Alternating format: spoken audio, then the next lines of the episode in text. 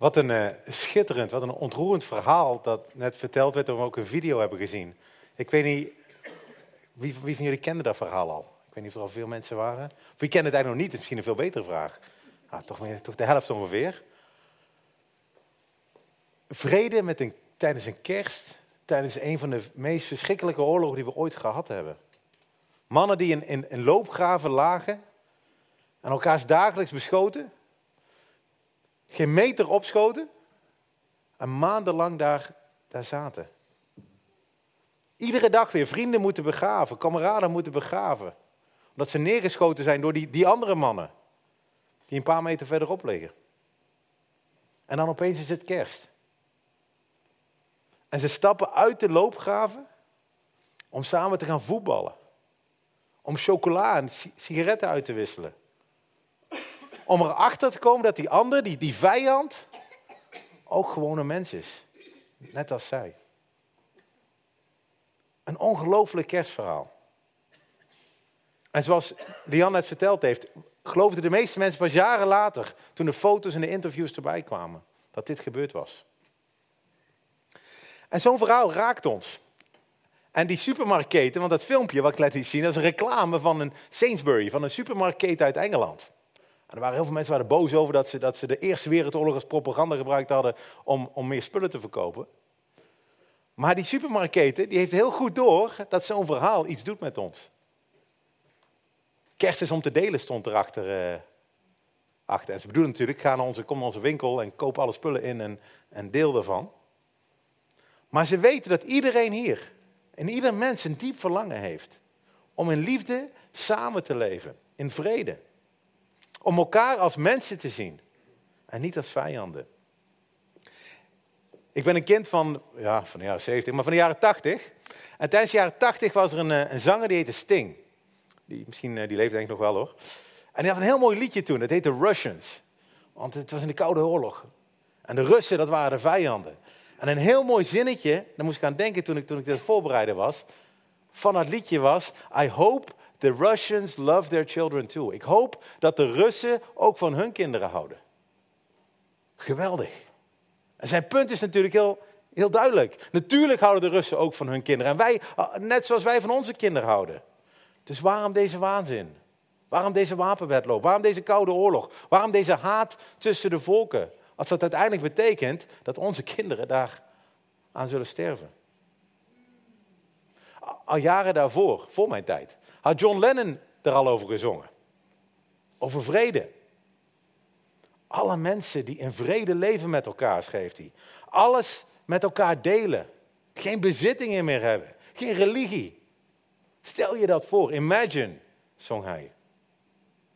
John werd doodgeschoten. Ondanks zijn oproep voor vrede. Maar ook omdat het een illusie was. Hij, hij zong over geen bezittingen. En hij had zelf een paar miljoenen die hij niet wilde delen met iedereen. Het blijkt heel moeilijk om vrede te bewaren. Zeker als je ook het gevoel hebt dat je, dat je benaderd wordt of dat je achtergesteld wordt. Die man die hem doodgeschoten heeft, die zegt, ik gaf dit als een punt aan. Hij heeft alles en hij stinkt over delen en hij wil niet met mij delen. Maar we willen allemaal vrede. Wereldwijd, maar ook hier in Eindhoven. Vanavond om zes uur liepen weer voor de 27e keer weer, weer honderden mensen in Eindhoven rond. In een fakkeltocht voor de vrede.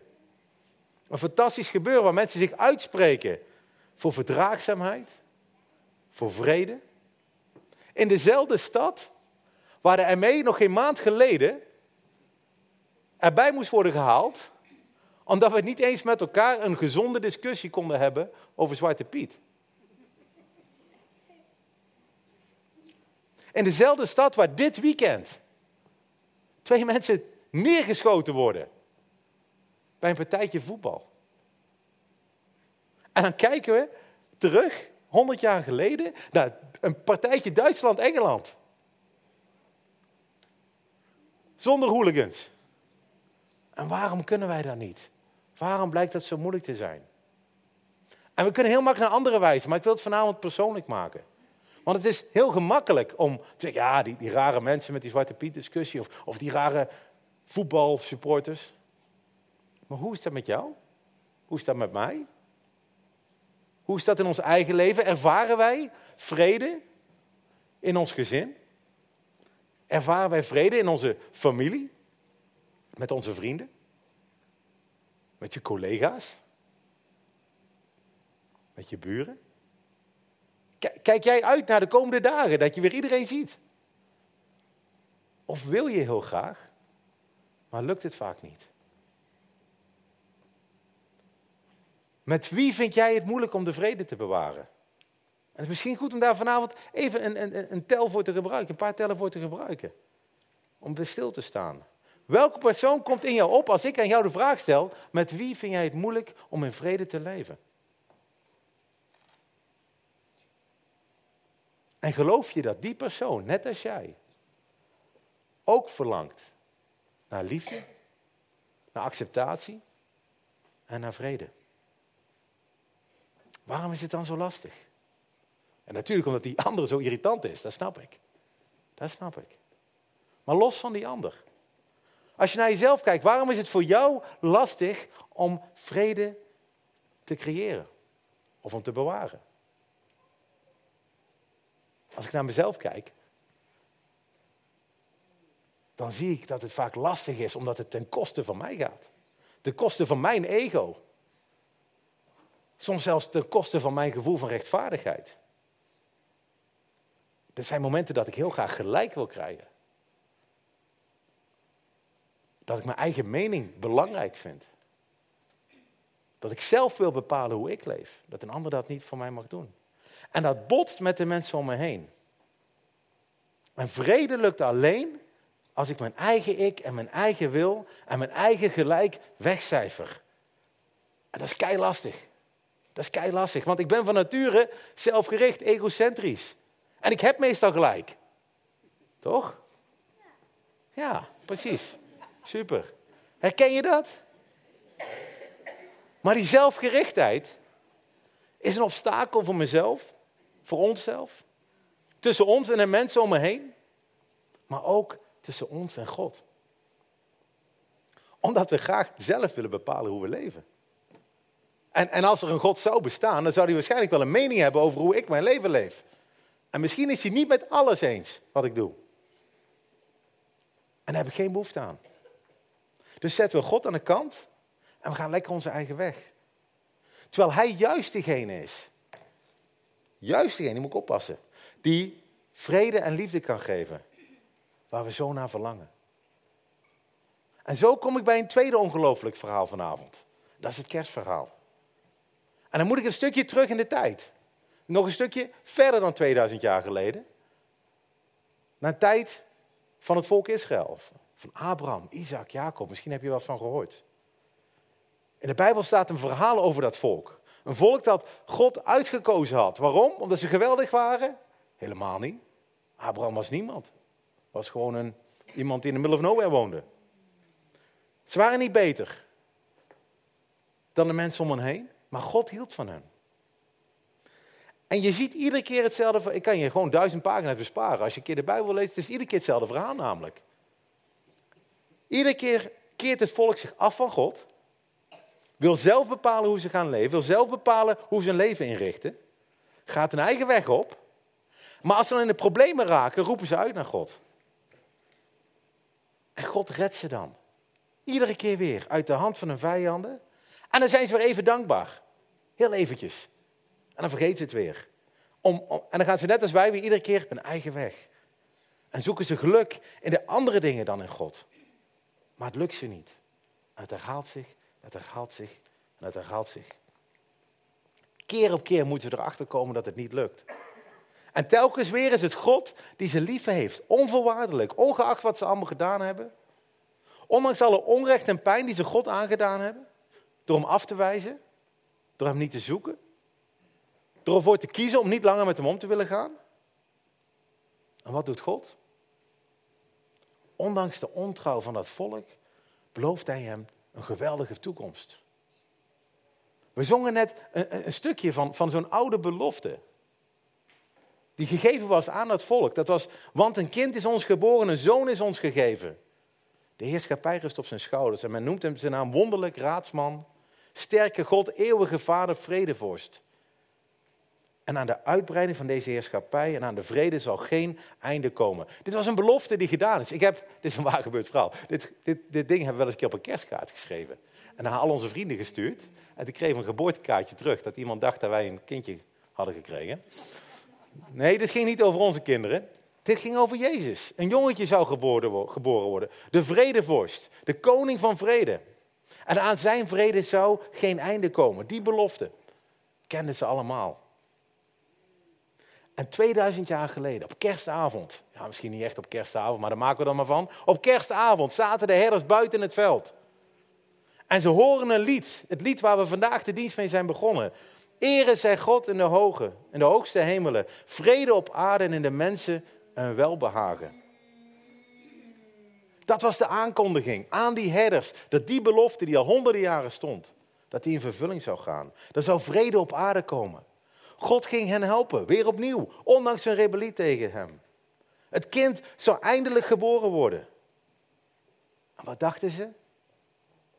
Ze dachten waarschijnlijk dat dat kind hen zou bevrijden van de Romeinen. Want die heersten toen over hen.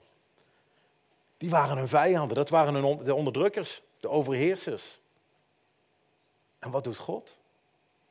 In plaats van een machtige strijder op te laten staan uit het volk, of een, een groot politiek leider, of, of een generaal, stuurt hij zijn eigen zoon naar de wereld. Zijn enige, geliefde zoon, van wie hij zielsveel houdt. En wat doet die zoon? In plaats van dat hij tegen die Romeinen gaat vechten, wordt hij door diezelfde Romeinen vermoord. Een almachtige, oneindige, heilige God laat zijn eigen zoon vermoorden als onschuldig man. Dat is ongelooflijk. Ik, ik, kan me de pijn niet voorstellen van een vader als hij moet toekijken als zijn zoon op gruwelijke manier vermoord wordt. En toch kiest God ervoor. Om niet die Israëlieten te bevrijden van die Romeinen, maar om ons allemaal, alle volken, alle mensen te bevrijden van onszelf, van onze eigen zelfgerichtheid. Omdat hij van ons houdt. Het hart van God. Het hart van God is dat hij onze vader wil zijn. Hij heeft ons gemaakt. Hij wil dat we ons geliefd voelen door hem, bemind worden. En wij doen hem zo onvoorstelbaar veel onrecht en pijn aan. Door hem af te wijzen. Door hem niet te zoeken. Door ervoor te kiezen om niet met hem om te gaan. Door ons geluk te zoeken buiten hem om. Net als we keer op keer zagen bij dat volk Israël. En God heeft alle recht om ons rug toe te keren.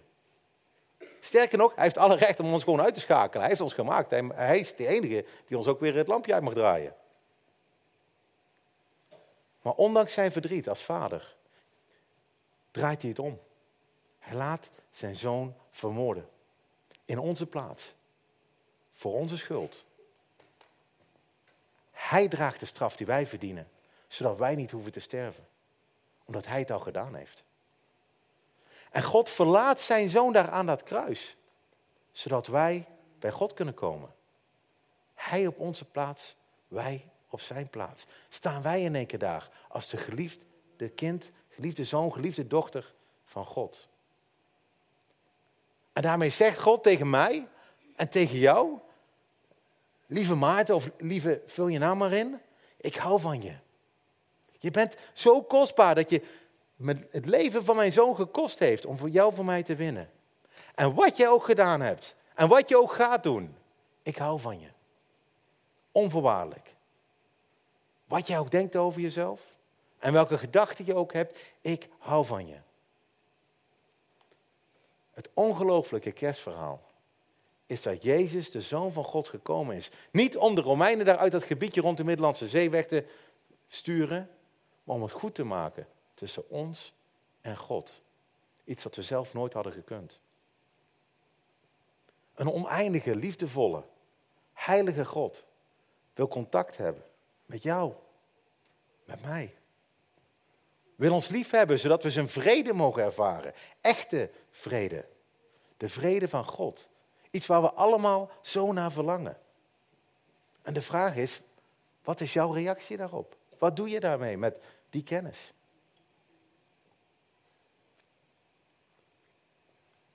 Het mooie is, als je de liefde van God kunt ontvangen, als je vrede hebt met God, dan leidt dat tot drie mooie dingen waar we allemaal naar op zoek zijn.